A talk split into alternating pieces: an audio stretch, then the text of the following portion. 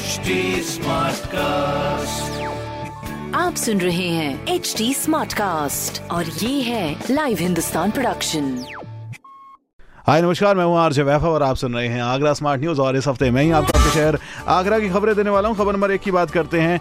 पिछले 24 घंटों में आगरा में कोविड का कोई नया केस नहीं दर्ज किया गया है। साथ ही पूरे शहर में अब तक आठ दशमलव आठ आठ लाख लोगों को वैक्सीनेशन लगाया जा चुका है। खबर नंबर दो की बात करें तो आगरा के डॉक्टर भीमराव अंबेडकर यूनिवर्सिटी के एग्जीक्यूटिव काउंसिल ने सेशन 2004, 2005 और 2012 और 2013 के स्टूडेंट्स को बड़ी राहत देते हुए उनकी डिग्री और मार्कशीट जल्द से जल्द देने का फैसला लिया है। खबर नंबर तीन की बात करें तो डिफेंस इंडस्ट्रियल कॉरिडोर के लिए ज़मीन अधिकरण की प्रक्रिया शुरू हो चुकी है, जिसमें मिलिट्री इक्विपमेंट्स की मैन्युफैक्चरिंग के लिए फैक्ट्रीज को स्टेब्लिश किया जाएगा। ऐसी खबरों के लिए आप पढ़ सकते हैं हिंदुस्तान अखबार। कोई सवाल हो तो ज़रूर पूछेगा on Facebook Instagram and Twitter हमारा हैंडल है at the rate H T और ऐसे पॉडकास्ट सुनने के लिए लॉग ऑन टू www.htsmartcast.com आप सुन रहे हैं एच डी स्मार्ट कास्ट और ये था live Hindustan production smart Smartcast.